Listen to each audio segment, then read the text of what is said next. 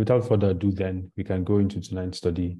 So First Peter chapter three from verse um, fifteen to twenty-two is going to be our focus for tonight. And you already know that we're going to be looking at these scriptures through the lenses of what it means to present the gospel. Okay? So let's read the first three verses from verse fifteen to verse seventeen.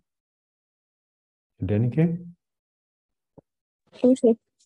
But sanctify the Lord God in your hearts, and always be ready to give a defense to everyone who asks you a reason for the hope that is in you, with meekness and fear, having a good conscience, that when they defame you as evildoers, those who revile your good conduct in Christ may be ashamed. For it is better, if it is the will of God, to suffer for doing good than for doing evil. Praise the Lord. Hallelujah. Thank you so much. Okay. So the, the verse obviously begins with a but. So it's good to backtrack just for a second, right? He's saying that, he said in verse fourteen, that if you should suffer for righteousness' sake, you are blessed. And do not be afraid of their threats, nor be troubled. This is what we mentioned just now, right? That godly character is so necessary to the Christian life that Peter is saying, the Holy Spirit is saying through Peter, that it is better to suffer to maintain godly character than the alternative.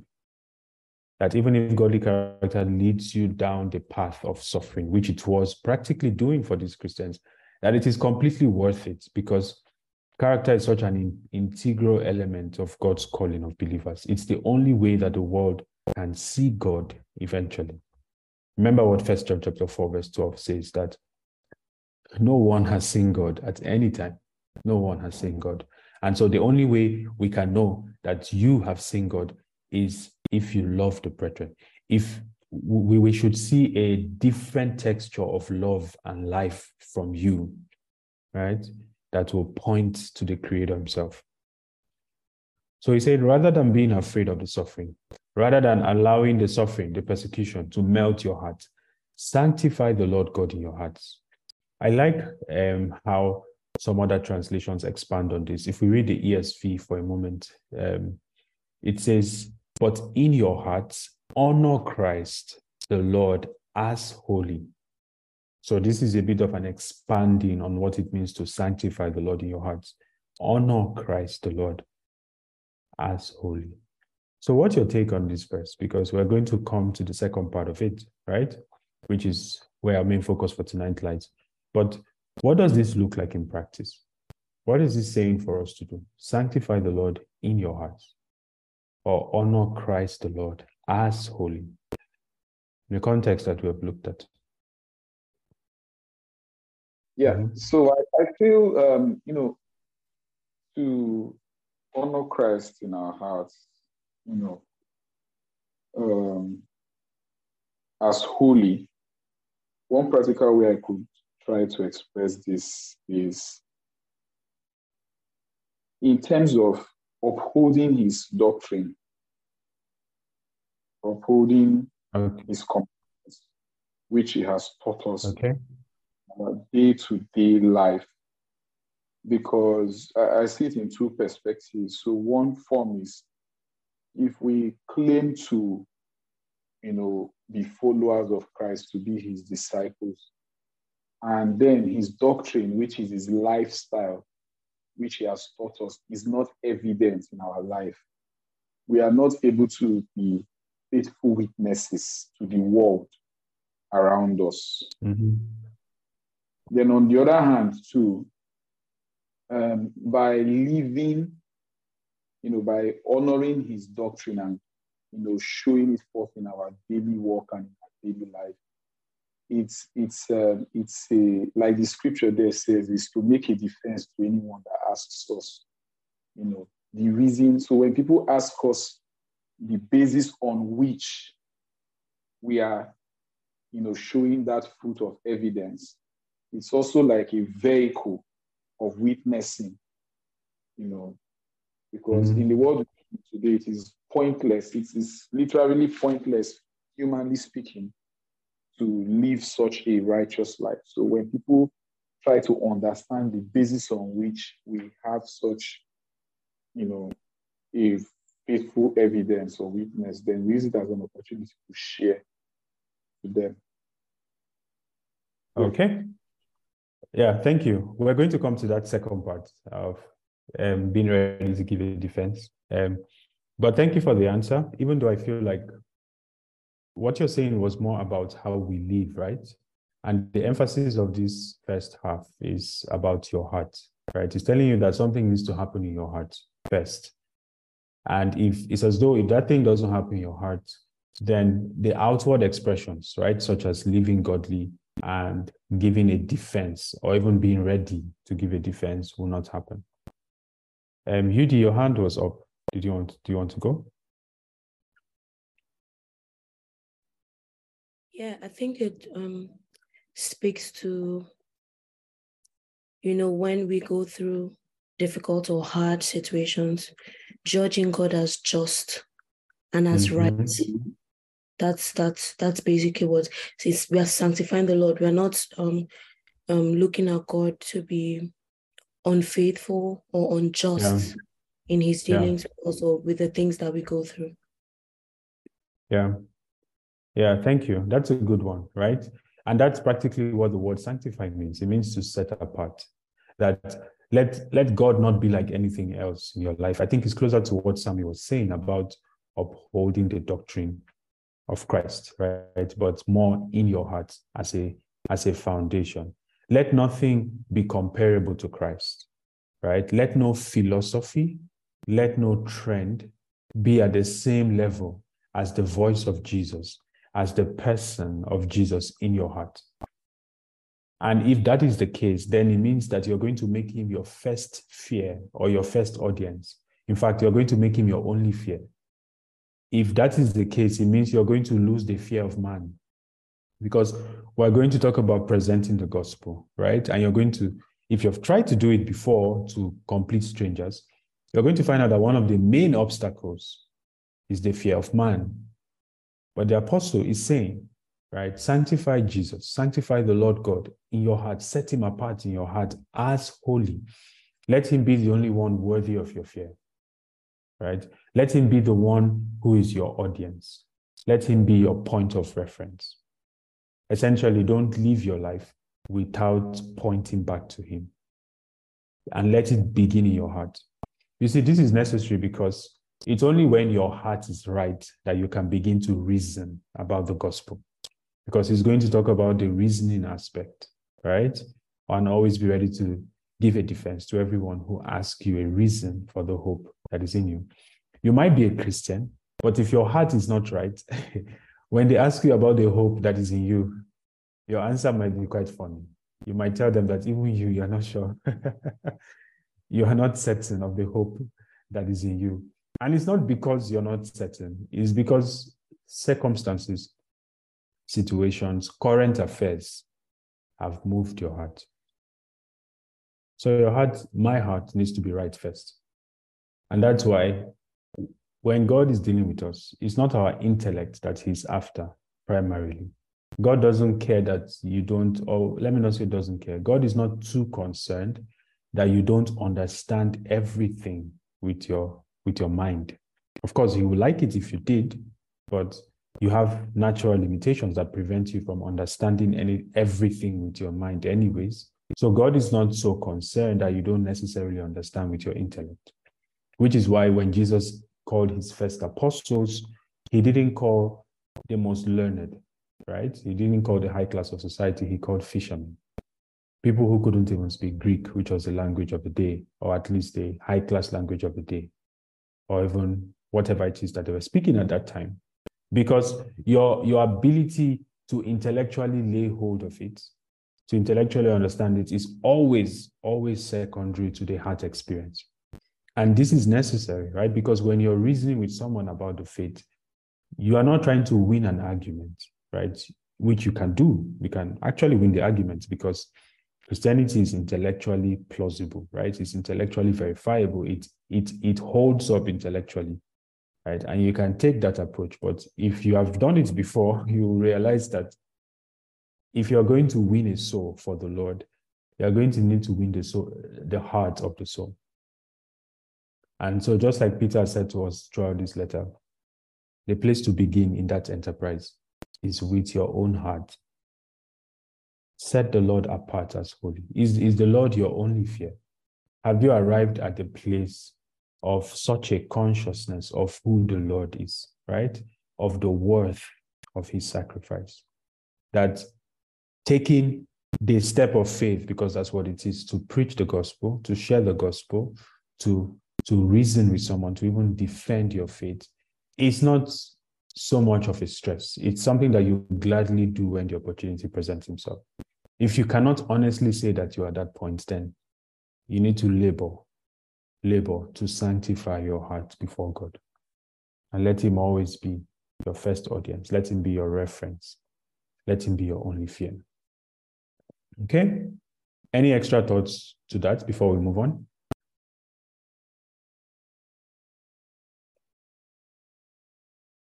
Okay, U D says this is absolutely profound.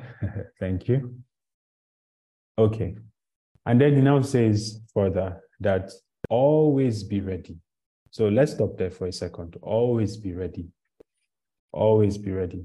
You know, in our Pentecostal and charismatic circles, one of the things that we have, which is good, um, and that we have going for us is that we are always open to the spontaneity of the Spirit, right? We are aware that God moves in sovereign ways. So we are very good at not planning everything. We are very good at not preparing everything because, like Jesus promises, the Spirit of your Father will speak through you, right? And um, yeah, God is faithful. He always does that. He always speaks through us. However, in this business of defending the faith, because what we're going to see here is that there is there is almost like an attack on your faith, as it were, or at least there is a question on your faith. And God is not saying be quiet, except if in the moment he says be quiet. It's almost like you you have a certain lifestyle that provokes questions from your colleagues. They want to know what's the reason for the hope that is in you. That's an opportunity. And you see, it's when that moment comes that you're going to realize whether you're ready or not. I remember when I first moved to Germany, for example, and then I stayed back for Friday beers. That's what they call it at the office, right? The very first weekend. So Friday beers is like cool off after a long week uh, with with some beer and all of that. Um, and and so the guy who gave me my apartment, he used to work at the same company. He was leaving, and we were kind of bidding in farewell. He came and offered me Uh, many bottles of beer, and he was like, "Oh, let's let's celebrate." I was like, "Ah, yeah, of course, let's celebrate." But I don't drink alcohol. It's like, "Oh, really?" I was like, "Are you Muslim?" I'm like, "No, I'm not Muslim. Um, actually, I'm a Christian." And then he was like, "If you're a Christian, of course, you should drink alcohol, um, because you know, like in the West here where we are." Um, Christians drink alcohol and it's not a sin for them to do that. What is wrong is to get drunk, but I don't drink alcohol.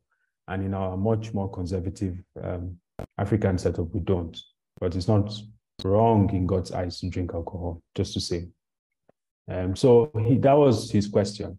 And then it was at that moment I realized I was not prepared because there was a mixture of shyness plus I don't know if to even call it shame or whatever, or just, I don't want to ruin this party. I was like, yeah, it's just a personal choice, you know? And then that conversation went. So that was when, um, that was March two thousand nineteen. So that was four years ago. And I haven't seen that guy till this day. You know, so God is hoping that when those moments come, you and I will be prepared. We'll be prepared to reason, right, about the faith. We'll be, we'll be prepared to at least start a conversation. And if we start the conversation, to stay in the conversation and to be able to bring it to an end successfully. These are the three things you need when sharing the gospel, right? The ability to start a conversation, the ability to stay in the conversation, because if you if you have some experience, you know that sometimes you start a conversation and then one or two questions get thrown at you, and then you, you, you wrap up very quickly. Or maybe you even survive the questions, you, you wriggle your way out of it. But then how do you conclude? You know, how do you make this a productive conversation at the end? Um, do you try to force them to say a sinner's prayer? And if you don't say it, you think that you are a failure or or whatnot. Um, those are the three main questions of sharing the gospel, right? And the point Peter is making is that you have to be prepared. And that's what today's Bible study is about. Reasoning about the faith requires the preparation. Right. So if I may ask, um, in what context have you found yourself sharing, or have you found opportunities opening up to share the gospel? And what was your challenge in that context? Or maybe you can just speak into what your main challenge was. I've spoken about three main things that you need to answer when sharing the gospel, which is how do I start the conversation, right? Or second one is how do I stay in the conversation? Third one is Um, how do I bring it to a fruitful end? Because you have to end it. You don't have to leave it um, open-ended, right? Because you may not see the person again. So who would like to go? What do you think? Or what's your experience? So, so for me, mm-hmm. Actually, I mean, I completely relate with um, your experience, especially with the fact that you're Um, in a different terrain, right? You're not in like the African space where everyone mm-hmm. has that pointer sort of to, you know, that's um, supernatural being who is God. You know, we've grown up in an environment where church is normal, right? Everybody goes to church, you know that there's a God and all of that. So I, I believe that for me, the it's a mix of everything, how to start the conversation. Um, because, you know, you find people who um, just see life as it is, right? So you're trying to have an opportunity to pitch in that you were made for something more, or there's something more to life than just, you know, going to work, eating, sleeping, and waking up and all of that. So I feel that it, it, for me, it has been a, a, a blend of both. You have people who okay. are getting occultic stuff, that it's it's it's almost as though you're like, if I start, can I can I get to the end and, you know, not make it worse, right? Because you feel like, oh, mm-hmm. this opportunity that you have to talk about Christ with these people will leave a lasting impression that mm-hmm. may be difficult to unravel or be, be difficult to change if you don't go about it the right way. So so I, I don't think it's a one one size fits all how to start or how to continue or how to end. For me, it has been a, a mix of, of everything. Okay. Yeah, thank you for your input. So it means as we pro- progress in the study, we'll call on you for some tips, right? When we get to some of those hard questions. Um, thank you, Yudi. Okay. Does someone else want to share? In what context do you find yourself needing to share the gospel? Or what context do you find the opportunities opening up? And what are the biggest challenges in those contexts? Um, mm-hmm. My context is um, mostly about keeping keeping it going, because okay. the challenge for me most of the time is... You are breaking up a little bit, Sammy. Could you start again? Sorry. Is it clearer now? I think so. Yeah. Okay. So my context, my own, um, um, will I say, challenge is mostly in keeping the conversation going, because most of the time, um, the limitation is time. So the context in which I'm meeting these people is mostly like I'm in motion. Most I think it's mostly because of my current uh, situation or where I where I find myself. So. Mm-hmm. I, these conversations tend to start up on the go. Mm-hmm. Uh, eventually, what happens is, uh, well, I am not able to complete it. Maybe I spark up the conversation with a, a cab driver or with somebody on the train, but then the person has to get off soon, or I have to get off soon. Uh, so it's usually that circumstance. Um, in some also, I think another issue is sometimes is also how to start, which is mostly due to context as well. Um, mm-hmm. it's like something you just said is that uh, in my own case, it's not as if I don't want to, or, or maybe I don't know how. But I say it's, it's like, you know, it's just like you're, you're, you meet somebody and you want to talk about football. Out of the blues, you just start talking about football, and there's nothing about football that is in the conversation. Then you look odd. You look like you're trying mm-hmm. to push. Yeah, so yeah. I think it's a mixture of those two. But usually, if I if I scale those two, usually ending it is not uh, like how to come to the conclusion is not always a major challenge. Those are the major two. Yeah. For me. Okay. Cool. Thank you, Sammy. Um, by the way, at the end of this, we'll just share one or two testimonies, right, of successful encounters that we've had, because I know that we have had successful encounters so that we can be encouraged. But it's good for us to start with the problems, right? Because if I don't know about you, but for me, nine out of ten encounters are not productive, at least in my own definition of productive. So they are, like the testimonies are there. We, we bless God for them, but let's Let's start with where most people are. So that's why we're looking at what are the challenges, what are the things that are not working, okay? Um, does someone else want to go, or should I proceed?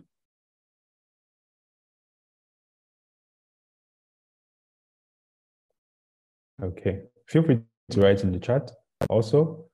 Um, so the, the first and most important thing that Paul, or rather that we can draw out from Peter's charge, right, is he said, always be ready. So we've, we've talked about being ready. You need to be ready. And that's what we're going to do tonight, to give a defense to everyone who asks you a reason for the hope that is in you. So Peter is taking it for granted that there is a hope that is in you, right, and that you are firmly rooted in that hope. What does it mean to be firmly rooted in the hope that is in you? It means that you are an, um, you have an organic experience of what you're trying to share. Because remember, what you're trying to share when you're sharing your faith is not an intellectual knowledge. Of course, there are intellectual aspects, but if it is just the intellect, then nobody will be saved, right? Because I'm sure you've had great conversations with people that were intellectually stimulating, and there was no need for them to turn over their entire lives to Christ. Right after those conversations, there was no need for them to move out if they were living in a, in a wrong relationship after those conversations. So what you're introducing to them is a life. It's a life form. It's called eternal life. It's, it's, it's Zoe. It's not an intellectual topic. It's a spiritual topic. You are born again by the indwelling of the Spirit of God in you. That indwelling of the Spirit of God in you activates your senses, your spiritual senses. And it's on the basis of that activation that you can know God, right? There's an initial knowing that God gives you. And it's that knowing that gives you feelings like the assurance of faith, right?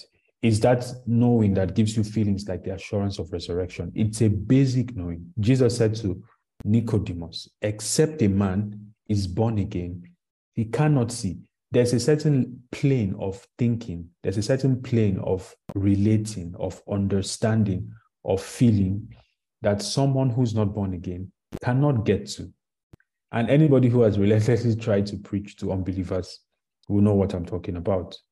Jesus said, marvel not that I say to you, you must be born again, because unless a man is born again, he cannot see. The Greek word for see there is eidu, which means to perceive. Like the thing is right in front of them, but they cannot lay hold of it. So you're, what you're trying to do is not to give them an intellectual um, juggernaut to go back with. What you're trying to make them come into is a life, is a, is a, is a knowledge that is supernatural. And so that's something you should have at the back of your mind. And if that is going to happen, you have to be rooted in the hope that is in you. So that it doesn't matter what you face. Even if you face the strongest atheist, there's a confidence you have that the thing I have inside of me is the answer to your deepest questions. You may not accept it, but it is still the answer. Even if you have someone who is deep in the occult, you don't second guess what it is that God has given you. Even though it looks simple and foolish, the preaching of the cross looks absurd in the, in the face of practical devils, right, that are tormenting people or that are deceiving people, because Satan's primary weapon is not torment, it's lies. That's his primary weapon. That's the primary instrument that he uses to blind the eyes of people. But you see, if you're grounded in the hope that is in you, and it's not just an intellectual grounding, which is necessary, but an experiential grounding. If you're grounded in that hope, if you are living in the reality of that experience, you will be able to pass it on beyond words. And that's the goal of your preaching. Okay. Um, now, there is a framework that I think it's helpful. I mean, I use it, but not as a framework. I just use it as something I know. There's a framework called SALT that is helpful when you're trying to have conversations. And we're talking about conversations with mostly strangers, but this probably applies towards um, anybody that you're trying to share the gospel with. SALT means start a conversation, that's the S. But of course, start a conversation is a dilemma, right? That's what we're trying to solve here. How do you even start a conversation? But so I normally just forget about the S because it doesn't really help me. But the A says ask questions. So asking questions is a great way to, to, to start a gospel conversation. It's important to ask the right questions, because if you can ask the right questions, you can unlock things, right? The way to think about the exercise of preaching is that the Holy Spirit is willing to move on your words, but the Holy Spirit cannot move on any word and every word, right? So if you can find the right word, as it were, if you can find the right word, then the way you know that you found the right word is that the Holy Spirit will move on it and it will unlock the heart of the person that you're speaking to. So we cannot underestimate the role of the Holy Spirit. That's what happened to Peter the first time the gospel was preached to Gentiles in Acts chapter ten, verse thirty-two. There was so much that he could have told Cornelius, but then he began on a certain note. Right? He began to talk about the news that was published all through Judea and Galilee, how God anointed Jesus of Nazareth. He began to speak about the anointing without, I mean, why would you start a gospel presentation with the anointing? But you see, what confirmed that he was on the right track was that before he even finished, the Holy Spirit fell on them. So this is a challenge, to find the right questions, right? To get started with, to ask the right questions. So that's what the A stands for. The L in SALT stands for listening attentively. This is, I cannot overemphasize this, because Satan blinds the eyes of people with lies, right? And they may not even realize that it's lies. But if you listen correctly, you will figure out the lies. You will figure out the half-truths. You will figure out the misconceptions. You will figure out the things that people are missing out. And much more than that, you'll be able to hear what next the Holy Spirit is inviting you to ask. You can hear much more than is being said. You can figure out that, hey, this person needs something deeper than a street conversation or a conversation on the train, right? This person needs X and this other person needs Y. If you listen, listening attentively and listening to the Spirit. And the final one is to tell stories, but this is probably for later. Um, the gospel is supposed to be experienced before it is first understood. So it is through the lens of an experience that people understand the gospel. And so that's why it's important to sanctify Jesus in your heart, to come to that place where your heart is on fire for Jesus, because then that will be the layer upon which your stories about your own experience will rest, and you will be able to make a, a difference. So the approach that I want us to take then is to consider um, two things. The first thing we'll consider is, how do you start a conversation? By asking questions, right? What, what are the kind of questions you can ask to start a conversation? Second thing is, how do you stay in the conversation? And by staying in the conversation, I want us to look at the three main objections to Christianity, right? And these three main objections would quote themselves in different things, depending on your context, but they are always the same thing, right? And then we're going to see how you can conclude the conversation. Okay? So back to the floor then. How do you start the conversation? What do you say? Um, and you can you can depict different scenarios, right? If you're talking to your siblings or your parents, or if you're talking to a stranger on the streets, like I do a lot, or if you're talking to your classmates who are not strangers, but are, are not friends either, or you're talking to an acquaintance, how do you start? What kind of questions do you ask? What's your experience?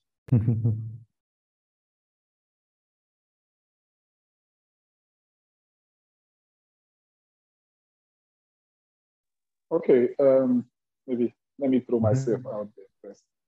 Yeah. Um, so I have a, I have a very clear um, experience in memory, and uh, it was uh, my boss. So there was a, a person I met, a lady I met, and we, I first of all we I introduced myself. So actually the scenario was a bit kind of ready because we all rushed in. And there was a context to start the conversation. So I introduced myself and, you know, asked the person, just kind of like that initial pleasantry. And in the process of me asking her to tell me more about herself, you know, she expressed how I could discern, because in my own context, I think discernment helped me to ask the right question. So I discerned a great deal of concern and worry. So I think I then asked her what she's most afraid of, like what, why, why is fear a big issue?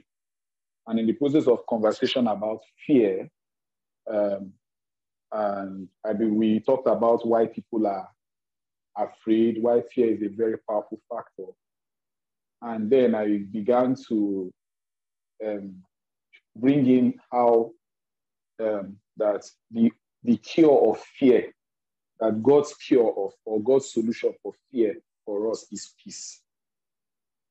And then I introduced, um, I mm-hmm. began to tell, talk about Jesus as the Prince of Peace. So incidentally, she has understanding of Christianity, but you know, she doesn't have that personal relationship. And as interesting as it was, she had never um, come into that I've never known that revelation or title of Jesus as the Prince of Peace, you know. And that whole conversation of peace was now what led to how, you know, when, you know, God has given us peace that passes all understanding, you know, all fear, mm-hmm. that peace deals with fear. And so I couldn't end the conversation because of, like I said, I, it was a public transport and you get to your stop and you just have to get off. So, and it was a rush hour. So yeah, so that was it for me. But that, but that's very good. Um, yeah, thank you, Sammy. Just to say that you may not always get the chance to end the conversation, but I think the most important thing is to sow a powerful seed. And I think this was a powerful seed that you sowed for sure. And if you meet again, it's definitely ground to continue. I really like what you said about discernment. Discerning what was the right question, right? Remember the SALT framework. Ask the right questions. Listen attentively and tell tell stories. Um, yeah, that question of what's your biggest fear, right? Or what are you most afraid of is a very relevant question. Something I want to add on top of this is that part of why this model is very useful is that, at least for me, because because of the nature of my work and lifetime schedule, I actually really don't have time. Even when I go to preach, I have a very short window, one hour, two hours maximum to do it. So, you know, I don't want to waste my time pursuing lost cause, right? There, because when you're talking, um, there are people whose hearts God has read it and whose hearts, those two categories of people is by questions. So um, the person who is, whose heart has been softened enough by the reign of God's Spirit will be open to questions much more than the person who's not. At least answering deep questions. Okay, thank you, Sammy. Um, someone else? How do you start a conversation? What do you ask? Or what do you say? So Sammy's context is meeting a random stranger on the bus. So there's a bit of time, but not enough time. Um, can I say something? Yeah, you did. Unfortunately, I don't meet people. I don't meet strangers on the bus. So my, my, okay. my, my context would would majorly be co-workers or um, maybe patients at the clinic or, you know, that kind of thing. Um, and mm-hmm. over where I am, a very good conversation starter would be, how was your weekend, right? Okay. Um, what did you do? Because, I mean, everyone is always wanting to talk about what they did over the weekend. What did you do? Where did you go? Did you travel? Did you, you know? And for me, I'll always mention that, oh, I went to church on Sunday. And for me, that that always sparks up something. Oh, church, are you a Christian? And then I begin to say, oh, and she'll say, oh, my mom used to go to church as, or we used to go to church as kids, or I used to attend, attend this church. I, I mean, I've had a, an experience where, you know, a coworker said, oh, in church, the singing is always very good, or, you know, the food is always very good, you know, those kind of things. So that's, for me, has always, you know, started off something. Mm-hmm. And to be honest, it never ends in one conversation. Okay. Because people here are maybe a bit more conservative, and I, I've, I, I have the feeling that I don't want to shove everything, especially since they are not random strangers, right? These are mm-hmm. people that we'll see tomorrow, right? And then we could begin to talk about fear. We could begin to talk about, you know, you know, why why you're afraid, or why you you know, those kind of things. So if you are if you are going back to the question, a very good conversation starter for me would be, how was your weekend? Search. Yeah, yeah, that's right. Yeah, that's very good, Gigi. I think um, social contexts are super important for the Christian, right? Um, yeah, thank you, Yudi. Um, does someone else have quick or something in the chat? He said his his um, his manager is a Jew, and she's always talking Jewish feasts and the Sabbath. Okay, cool. So how does that lead you on? What kind of questions do you ask, Kweku, in light of that?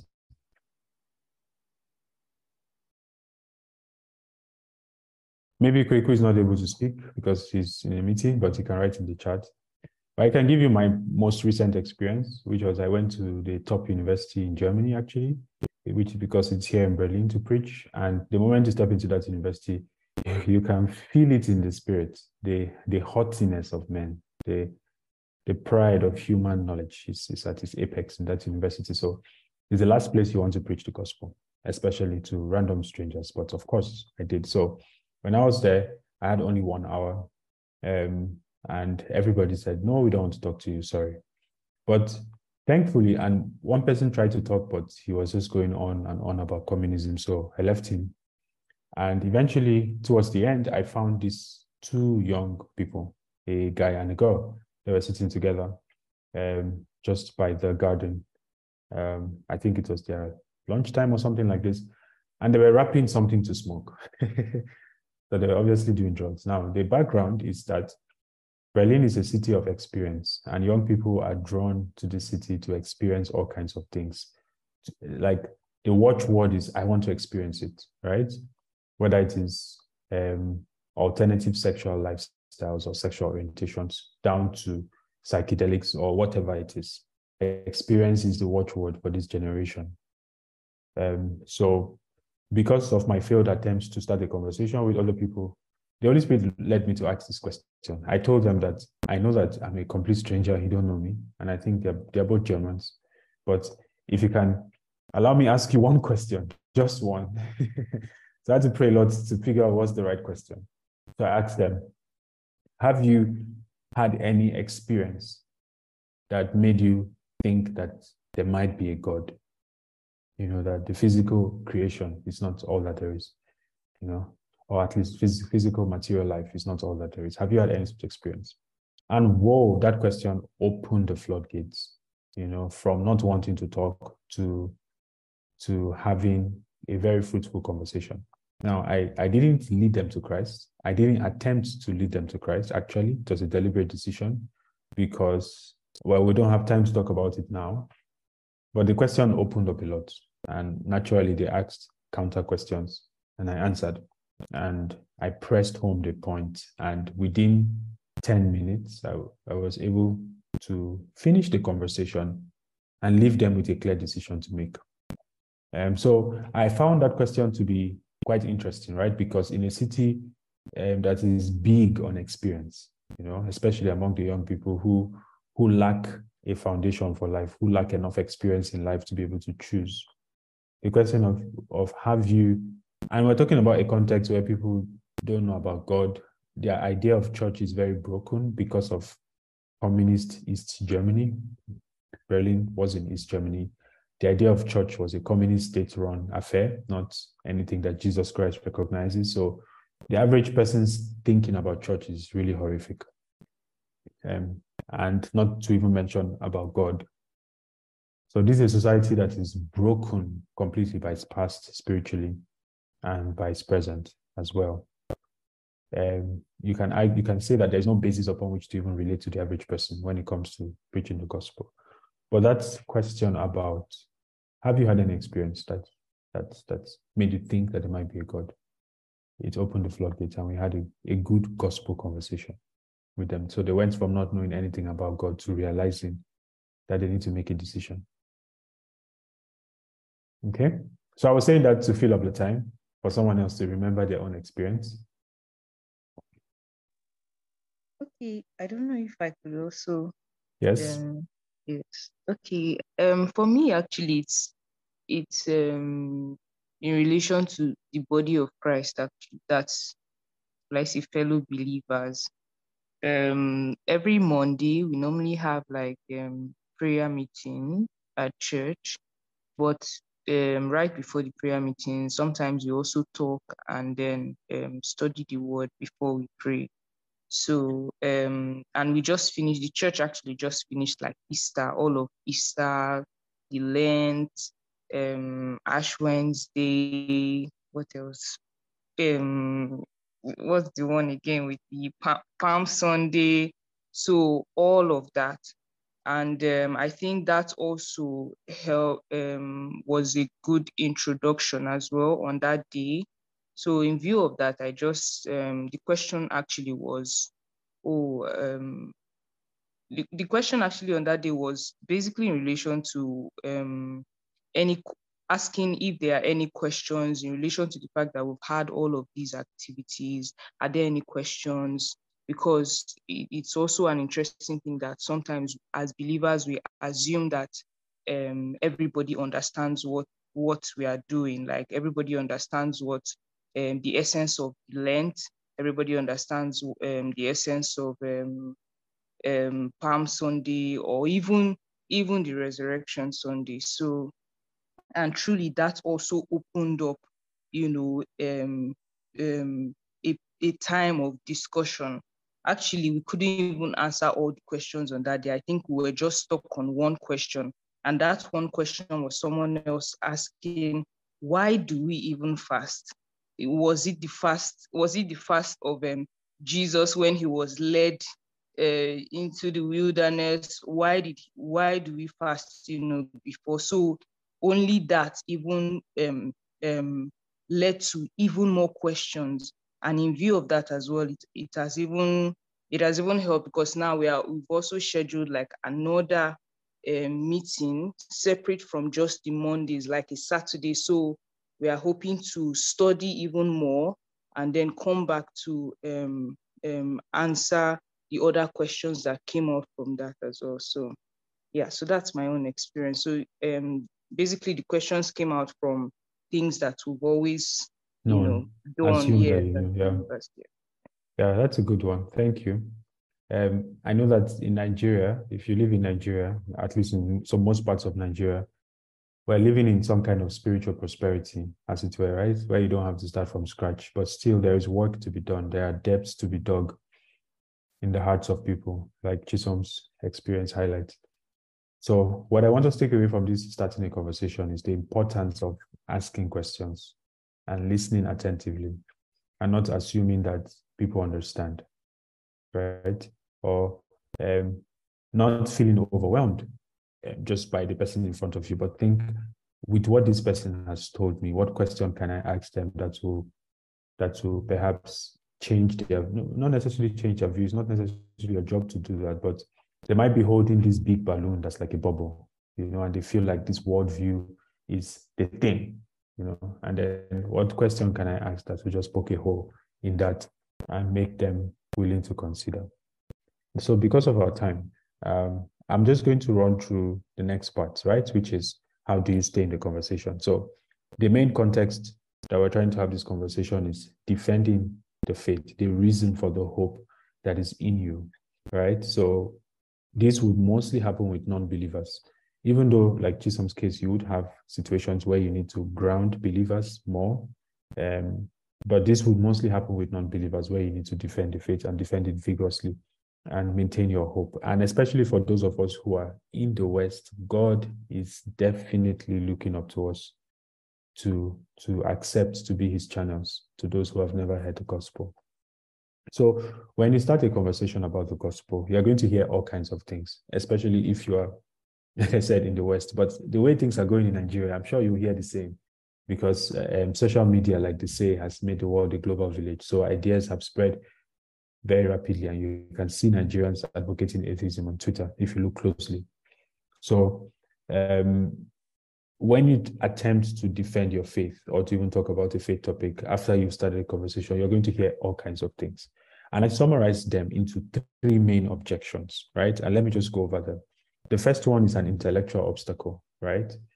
And that intellectual obstacle is presented as the, as the conundrum, in quote, of the advancement of science, right? The objection, especially in the West, but more so in our times, is that in an intellectual society, right, in a society that is has become what it is by human input and scientific endeavor, religion is actually foolish, right?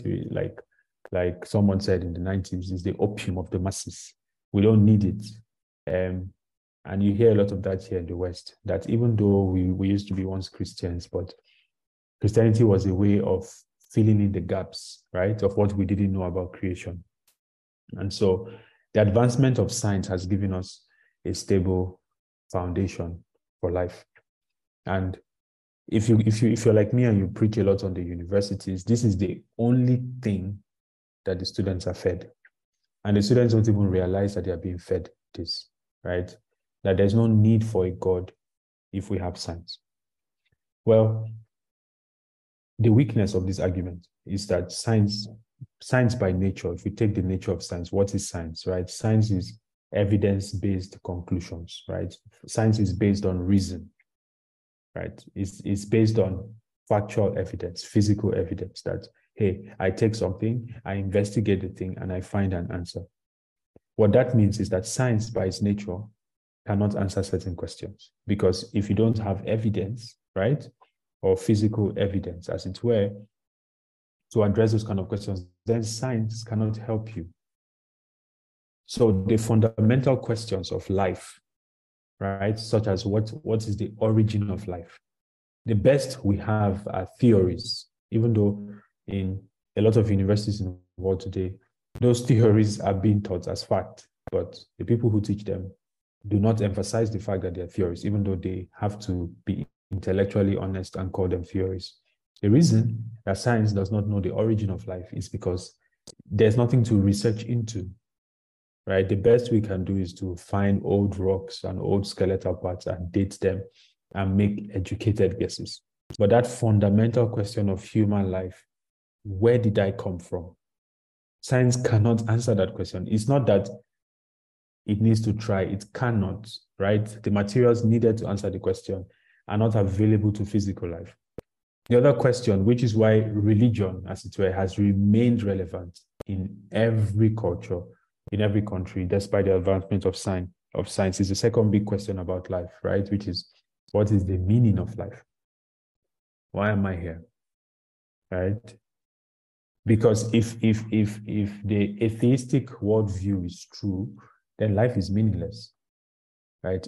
If there is no God, it means there is no design, even though clearly in creation, creation has an order and a design to it that points to a designer. But if you remove the role of that designer, um, then life is meaningless. Life is purposeless. And I'm going to touch on a moment on the pushback that often comes when you say that. But I, would, I just want to point out the three big questions of life that science cannot answer. What's the origin of life? Where did it all start? I mean, at first, they they were saying that the universe didn't start. You know, it was self-existing. But that's, but that's also a leap of faith, right? There's no evidence for that. And now the scientific consensus is, okay, there was a big bang. So it means that at some point in history, there was a first cause. What was that first cause? Science cannot answer that question. That first cause will have to reveal itself, right? Um, and then the second question is, why am I here? What's the purpose of your life? You, are you just here to be like Methuselah and Co? You know, you came, you gave birth, and then you had a good job, you had a good family, and then you died and we forgot your name. Well, if I were to believe the scientists, that's all that there is to life. But you see, there is none of us that agrees that our life is only worth living, eating, sleeping, making children, and going back to the grave. There is none of us that agrees that that's the case. And then the final question of life is the destiny of life. Where are we headed? Is there an afterlife? That's actually the, the one question that for sure science cannot answer.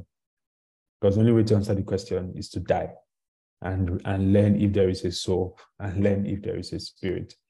Um, yeah, and learn if there is something beyond here. So the nature of science, its its demand for material evidence means that even if science advances to its highest heights, there are certain fundamental questions that it cannot answer. Those questions cannot be researched by the human mind. They can only be revealed. So when you're preaching, right, to, or you're sharing the gospel with someone who holds this orientation, the main goal of your preaching is to enable them see the finiteness of man, right? Because such philosophy often tends to elevate science and human intellect and wisdom as the ultimate. But your goal is to make them see that it doesn't make sense. So some of the questions I ask, for example, and these are not questions I generated, these are popular questions that, are, that, that people use is, do you believe that nothing created everything? That's a scientific impossibility, right? If something existed, it means it has a cause. But if there is no creator, it means we are saying that nothing created everything. Life doesn't tend towards order, right? Life tends towards chaos. If you put your room in order, even if you don't use it, it's not going to look as orderly as you left it after three months. The tendency of life, according to the law of entropy, is to disintegrate. However, if you leave your room disintegrated, after thirty years, it will not put itself together. The tendency of life is not towards order, but rather towards chaos. So how come there is order in life? So it's not possible that nothing created everything. So the moment you ask that question, you realize that most young people, the person you're talking to has not even thought about that, right? And then the second question, obviously, so that answers the question of the origin of life, right? The second question about the meaning of life is, what is the meaning of life? The main pushback I get from this question, or the main answer I get from this question, is that the meaning of life is what you make it out to be, right? I create my own meaning. I create my own purpose. But then that begs the question, is it still meaningful if it is you who created it? What happens after you die? So if it is your meaning, it means that it dies with you. And if it dies with you, is it really meaningful? You know? And then the third question about destiny is, what happens after death? You see, the honest answer to these three questions of life is, we don't know. And, and you as the Christian shouldn't even claim to have the answer, right? Of course, the Bible has its perspective on all these questions, just like every other religion has its own perspective. But when you're speaking to this kind of person, you're trying to bring them to the intellectual honesty because they're an intellectual, right? You're trying to bring them to the intellectual honesty that we don't know. And the only way to know is to look beyond science and to begin to seek after God, right? So that's the first obstacle you face. I had to rush through that, but um, I hope the points were clear enough. Do you have any thoughts on this? Any questions, or is what I'm saying just limited to my context, or is it do you is it not do you not face this kind of um, question or obstacle or pushback? What do you think? Yeah, I was just saying, uh, I typed in the chat that this is a very interesting perspective. Uh, I'm glad I learned this today. Um, I just got to discover that okay, I'm not in the West, so I'm not dealing with a lot of intellectual people. Uh, most of the people I'm dealing with have some form of religious or spiritual orientation for the other. Mm. And even when I meet people who do not have any um, religious or spiritual orientation, they, they do not have more like a, a what, how will I put it? They don't have like a, an intellectual disposition, but they do have some sort of uh, moral compass. So they are not mostly yeah. athe- they are not mostly atheistic. They are more like agnostic. You know, they are more like, okay, how do I? Yeah, that's the second category I'm, I'm coming to. Okay, so maybe that's let the me hold category we're, we're getting to. Yeah, this first category is for the intellectuals. Okay. So this is the first obstacle you face. The second obstacle you face is the moral obstacle, like Sammy was trying to hint us at. And the moral obstacle is the obstacle that's posed by the agnostic. I mean, the atheists, when they are being dishonest, they try to pose this um, obstacle. And you probably know what it, it goes, right? It says that if God is good and loving, like you claim he is, right? You say he's all good, he's all loving, he's all powerful. Why is there evil and suffering? And now this question can be asked by anybody on the spectrum, right? It can be asked by an atheist, if, like I said, if they are being intellectually dishonest, because in an atheist world, God does not exist. And what that means is that there's no good or evil, actually, even though they, they are never able to accept that second part, because then it makes them look like a tyrant. But moral values have no compass, right? Have no foundation if there's no moral lawgiver, right? If there is no ultimate moral source. So the atheist is easily dismissed from this question. But the people um, that have a real problem with this are the agnostics, right? People who believe that there is a God. People like Job. You know, at some point, Job became an agnostic. That's how to put him. He didn't lose his faith in God. He just lost him, his faith in what he thought was the character of God, you know, because he was sure that he didn't deserve what he was going through. And so most people say, okay, well, there might be a God, yes, but what I see in life contradicts what any faith system tells me about God. If God is all good, all loving, all powerful, why is there evil and suffering? And of course, like you and I know, this question can also be asked by Christians as well. In fact, it's often asked by Christians. Why did X happen, right? Why did this person die? Um, and all of those questions that we have about tragedy and suffering. Um, and so why is there so much injustice in the world? Now, there are many Christianese ways you can answer this question, but I'm going to attack it from the non-Christian perspective, because there is a way that you can relate to somebody who doesn't buy into Christian values first before you go into the Christian perspective. Like I mentioned before, that philosophically this question is problematic, right? Because it assumes that love and justice is a good thing, right? It assumes that these moral virtues exist. And the only way that moral virtues exist and are binding is that there is a moral lawgiver. If you tell me that this thing is bad, Hitler was bad, and people are supposed to be good, what does good mean, right? Because if good is what you define it to be, then I can disagree with you, right? I can say, oh, I have a different definition of good. And so if there's no basis for which we can define what good is, then it's not really good. But you're, you're expecting me to know what you mean when you say that this thing is good, this thing is beautiful, this thing is ugly, anything that is moral, this thing is unjust, anything that's moral by nature. You're expecting me to have a certain compass, right? By which I understand what you're talking about. And so even people that have strayed far away from God have a compass.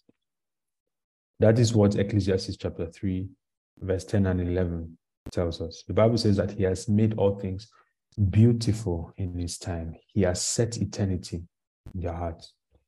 There is, there is a, there is an instinct for God, to be able to discern God, to be able to discern morality that every creature has, right? And so when you're speaking to someone who agrees, right, that there are moral virtues and there's something called good, and good should be good, right? Should be objectively good. And there's something called evil, and evil should be objectively evil. What you're trying to arrive at, what you should try to arrive at as a preacher, is to show them that there is a tension in creation between love and justice, right? Because when I when I meet people like this, what I try to show them very clearly is that, first of all, you have a moral compass, right?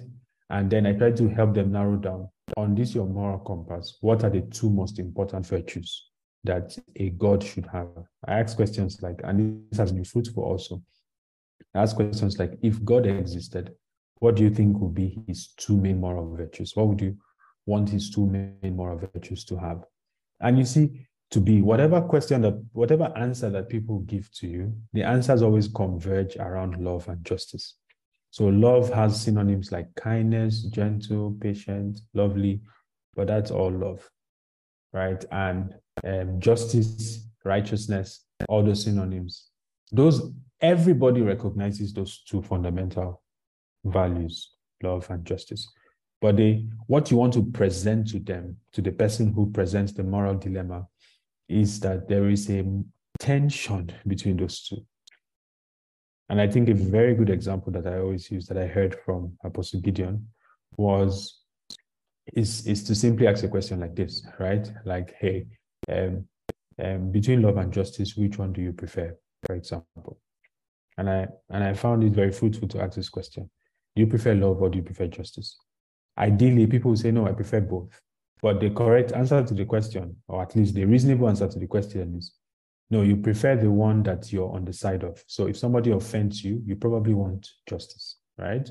If you wake up tomorrow and you see that G T Bank wiped your account and there's nothing left in it, can assure you that you're going to want justice. However, if you are the offender, you're going to want mercy or love or whatever synonym that goes with it. So it's important that you present that tension, that God is good, right? He's both love and justice. And if God were to exercise absolute justice, none of us would exist, right? Yet he cannot overlook justice. Because why this is so important is that if you don't present this tension to, to people, it will be difficult to understand the cross, right? Why is it that God had to endure the, the highest and ultimate form of evil and suffering on the cross? You know that the death of Jesus was the height of all tragedies. Now think of any tragedy that can happen to you or to a human being. He was thirty-three years old. He died young. You know, that's a tragedy. He was betrayed by his friend, right? That's a tragedy. He died in front of his mother, stark naked. That's a that's a, a, a, a tragedy. He died in the most cruel way anybody can die. The Roman soldiers invented crucifixion precisely because it was the worst way to kill a person. That was how he died. He He, he died unjustly. That's what Peter is going to say further down. He died unjustly. His death was wrongful. He endured a wrong trial. You know, the things that, that gets you agitated. You know, you heard that somebody lost an election and the election is stolen. That's what happened to Jesus in his trial. So on the cross, we see the convergence of the highest evil and suffering. Why was that necessary? Right? Because in the same place where all of the evil and suffering and punishment of the world converged, that's the same place that the justice of God could be satisfied so that the love of God can be revealed. Right? And I always tell people that I have different reasons I give, right? One of the reasons I believe Christianity to be true. And one of the reasons I believe Christianity to be true is that Christianity is the only faith system that presents grace. This, this meeting of love and justice is called grace, right? It is the only way that a sinner can be saved. The demand of justice, like we've always said in this Bible study, is absolute, right? You, you know, some people say, um, why does God send people to hell eternally for a sin that they committed only when they were alive for thirty years? But you see, it doesn't really work like that with justice. If you kill somebody, it took you two seconds to kill the person, but the punishment cannot be two seconds punishment, right? If if you were a good person from the day of your birth to year sixty, and then year sixty-one, you committed a crime. The just, justice does not decide that because you are good from one to sixty, then you are, you'll be let go. And you find that every other religious system relies on merit. And nobody stands in the face of the absolute justice of God. And so it's necessary that you present that there is a tension between love and justice. And whatever worldview your, your hearer holds, whatever faith system your hearer holds, needs to have a way of reconciling that tension. Okay. So that's the moral dilemma. What do you think? By the way, just give me a thumbs up or thumbs down. How are you feeling? Honestly, because I might need to borrow five more minutes um, or ten more minutes of our time today. Okay, Yudi says amazing. Okay. Okay, thank you. So what do you think? Any thoughts or comments? Do you want to pick up what you're saying, Sammy?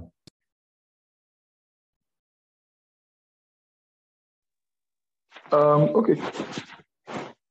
Uh, yeah, um, sorry.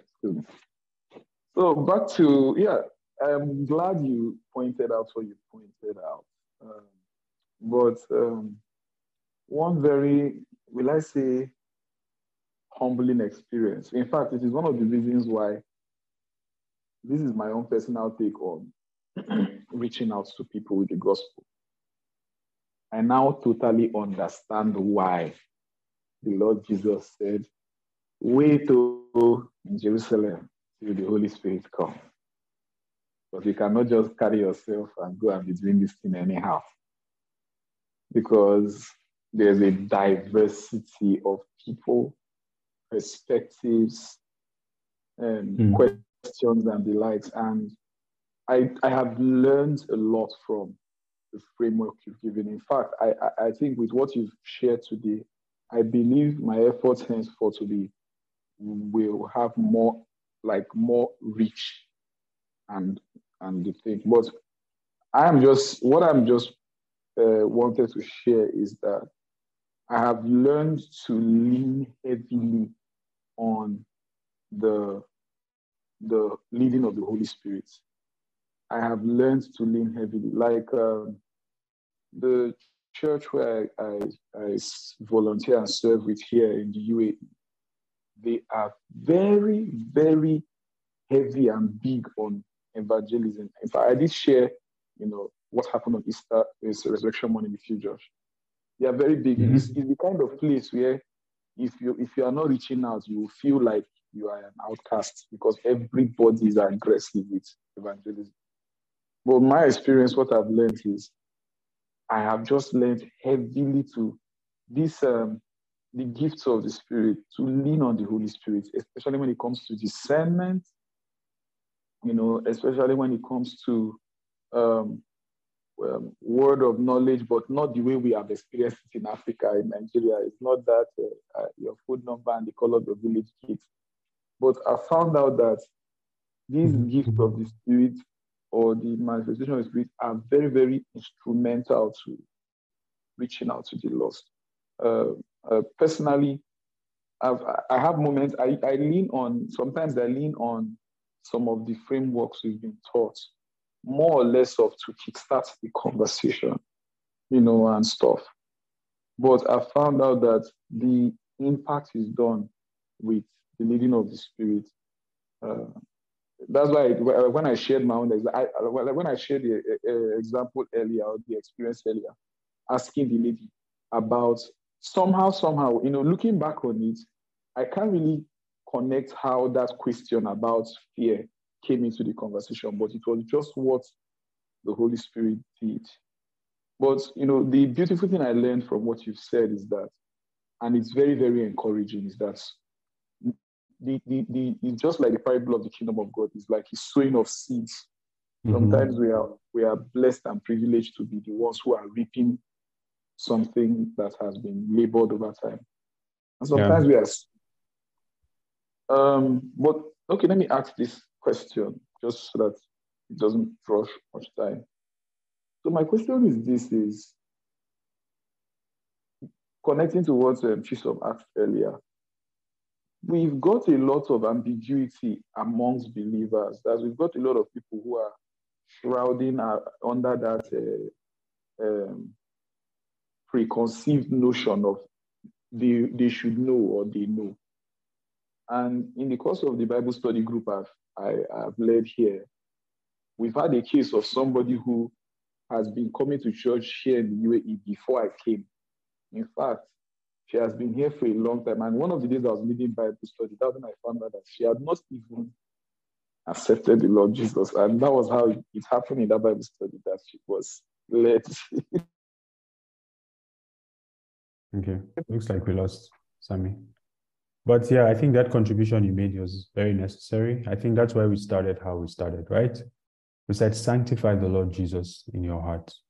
Um, it's necessary. We cannot overemphasize the role of the supernatural. And perhaps when we do a second part to this, we'll focus on practicing the gifts of the Spirit, right? In the atmosphere of the Spirit, because it's necessary for evangelism. However, what we're dealing with tonight is giving a reason for the hope that is in you, right?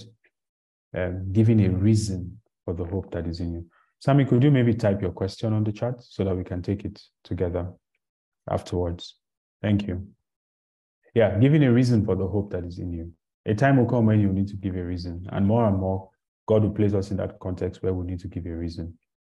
And it's necessary for us to know that, for you not to be thrown off balance when a moral question of faith is raised, right? You can have an answer. So the final obstacle, so usually my preaching, it's almost like a, it's almost like a, like a progression. Because when you've been able to pull down the scientific argument, you know, part of our calling in Christianity is to pull down arguments, right? That's what Second Corinthians chapter ten tells us. Cast down imaginations, pull down arguments. Of course, not aggressively, right? Peter says that you should do it with gentleness, with meekness and fear. Um, but when you've been able to pull down the scientific argument, the moral argument, the final obstacle I find, right, which some people attempt to make this an intellectual obstacle, but it's only out of ignorance that you make it an intellectual obstacle, because in reality it's not. It's an experiential obstacle. And that obstacle is this: how do we know that Christianity is the one true way? Right? Like Sammy was saying, uh, there are a diversity of people, there are a diversity of philosophies, there are a diversity of approaches, right? So are you saying that if I don't believe what you're saying, then I'm condemned? In essence, because even though you don't say it, that's what you're saying. The reason why I said some people try to make this a, an intellectual problem is that when I talk to people, one of the things they say, they say many things, right? One of the things is that, oh, all religions are the same. And that's not a serious objection, because that's a very shallow statement. All religions are not the same, right? Every religion is different. I mean, that's a truth statement by itself. Um, but more so, if you investigate the core faith systems, each of them claims an exclusivity. So that if Christianity is true, then Islam cannot be true, right? Then Hinduism cannot be true, then Buddhism cannot be true. And the same goes for Islam as well. Jesus says, I am the way, the truth, and the life. Now, either that statement is true, and Jesus is the only way, right? Or it is not true. So the statement cannot be both true and false at the same time.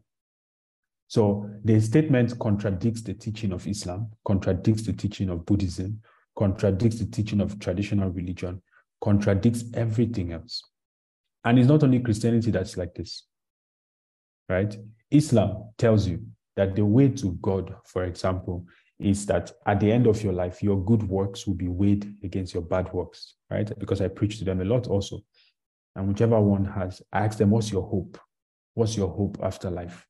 And they say, when I die, my good works will be weighed against my bad works. And whichever one is more, that will determine my eternal fate. That's a hopeless gospel, right? And that's a direct contradiction to the message of the gospel, which is that it's only by grace that any of us will be saved. There's no amount of good works that can cover up for one bad work in the face of the absolute justice of God.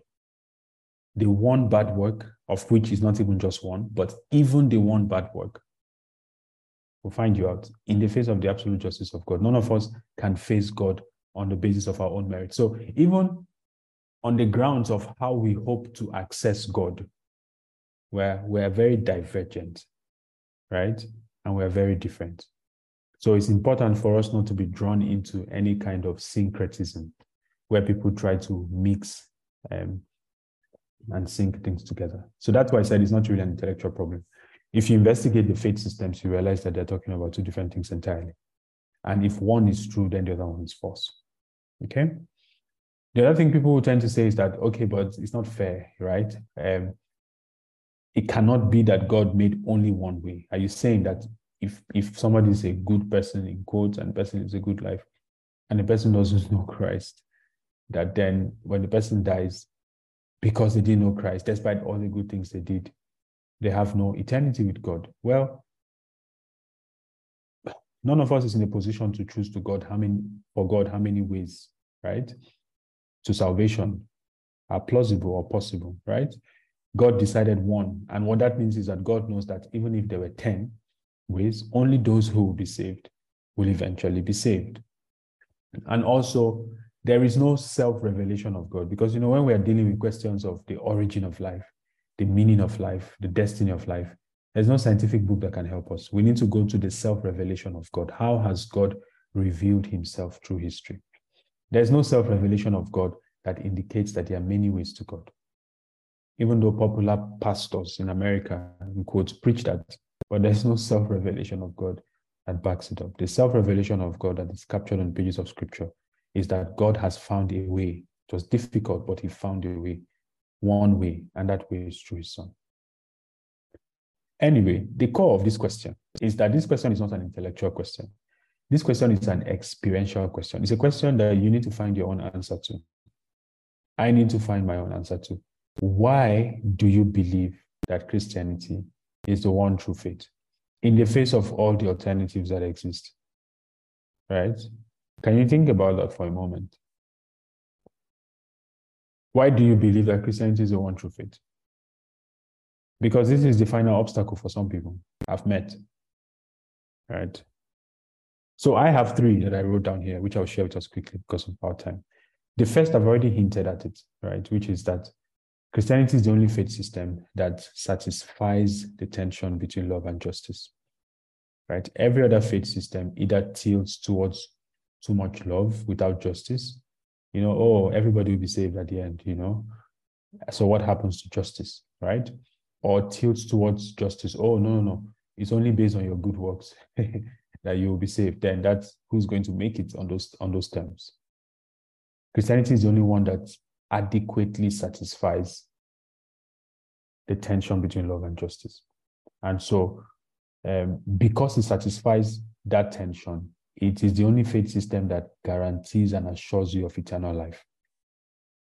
You know, one of the things I said, or one of the things I used in the conversation I had with those young people I was talking to that really hit home was when I said to them, if you accept God into your heart, what do you have to lose? The answer to that question is nothing. But if you don't, you potentially stand to lose everything, because you and I don't know if there is an afterlife, right? We don't know what lies after death. And so we can use the analogy of jumping out of an airplane without a parachute. If you are going to jump out of an airplane, would you rather have the parachute or not? You don't know how high in the air it is. You don't even know if it's just on the ground. But what do you stand to lose by having the parachute? If you're going to jump out of the airplane anyway. Christianity is the only faith system that reasonably assures you of eternal life. Of course, the way you have eternal life is not by reason, right? Because if I reasoned you into it, then you can be reasoned out of it.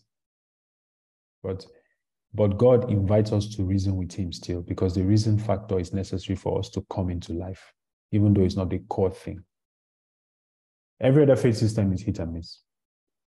And so to not trust Jesus is to jump out of that plane without a parachute. Okay. The second reason why I believe Christianity is true is because of the resurrection and the newness of life. Now, some faiths have some kind of story of a coming back to life or a resurrection. But you see, the kind of evidence that we have for the resurrection of Christ in the New Testament and in historical documents is unprecedented. Think about it. What is it that made fearful, cowardly fishermen, right, that could not stand the crucifixion of their Lord and Master?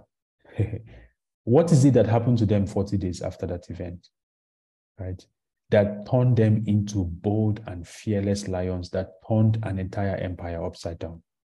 It, it, it could not just have been an agenda. This, it, this is not just a story.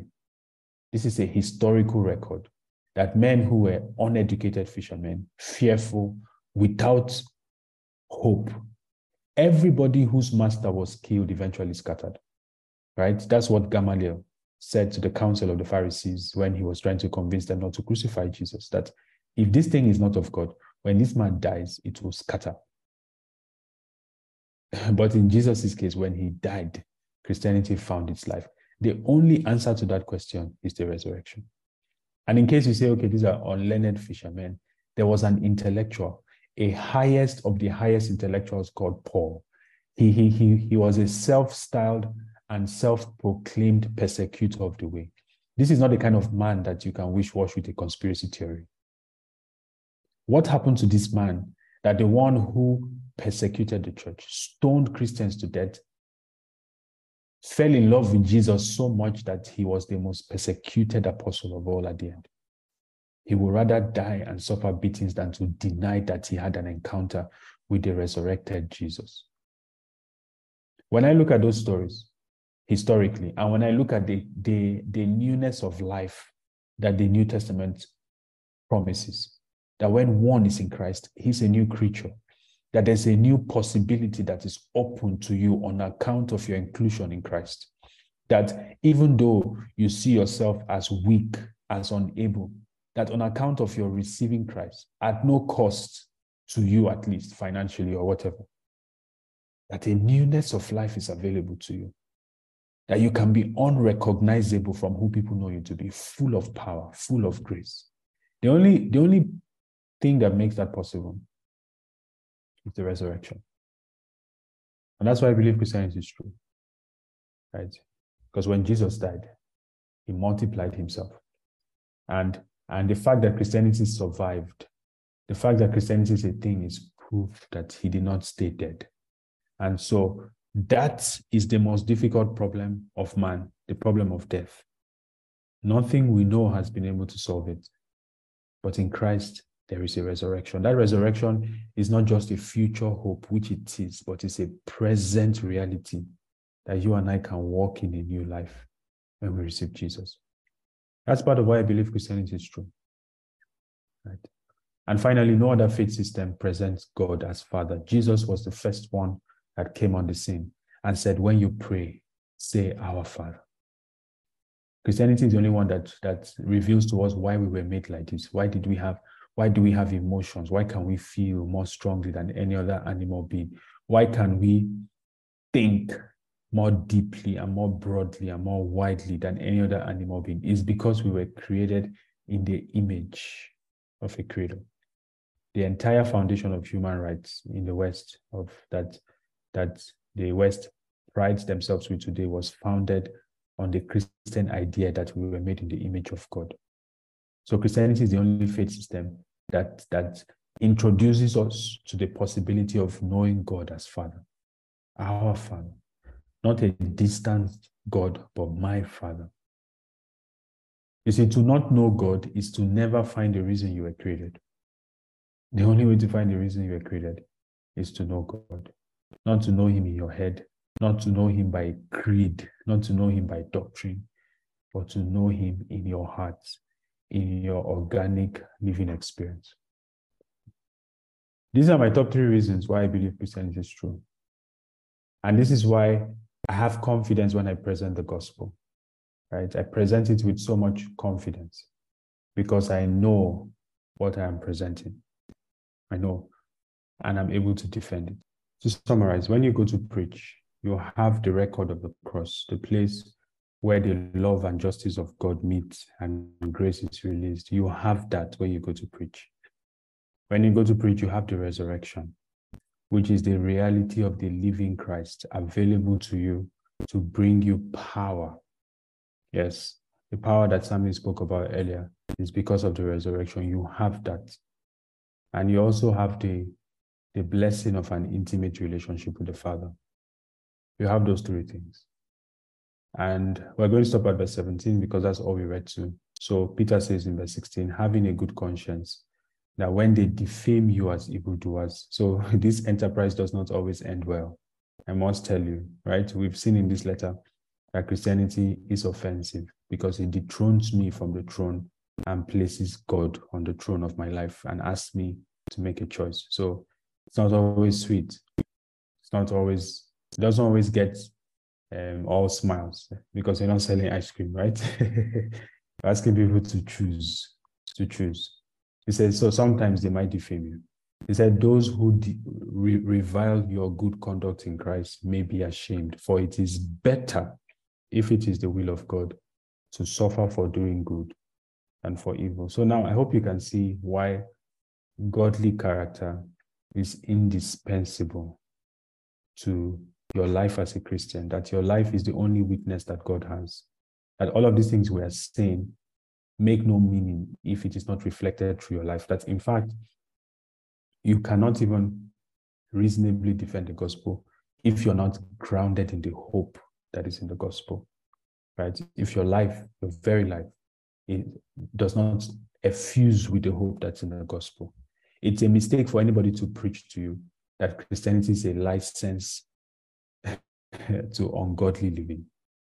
It's a mistake. It is a wrong doctrine. It's an antichrist doctrine. It is not in God's design. It's not of God. God's desire is that his glory will be revealed through us. Yes. And that's why he makes himself available to us. The King of the universe makes himself available to you and I to partner with us, to empower us, to strengthen us, all for his glory, all for his glory. And my prayer for us tonight is that we'll be encouraged that there is a hope in us that is worth talking about, that is worth sharing, that we'll begin to find the opportunities to ask questions, to listen to the Holy Spirit, and to minister from, from the throne of God.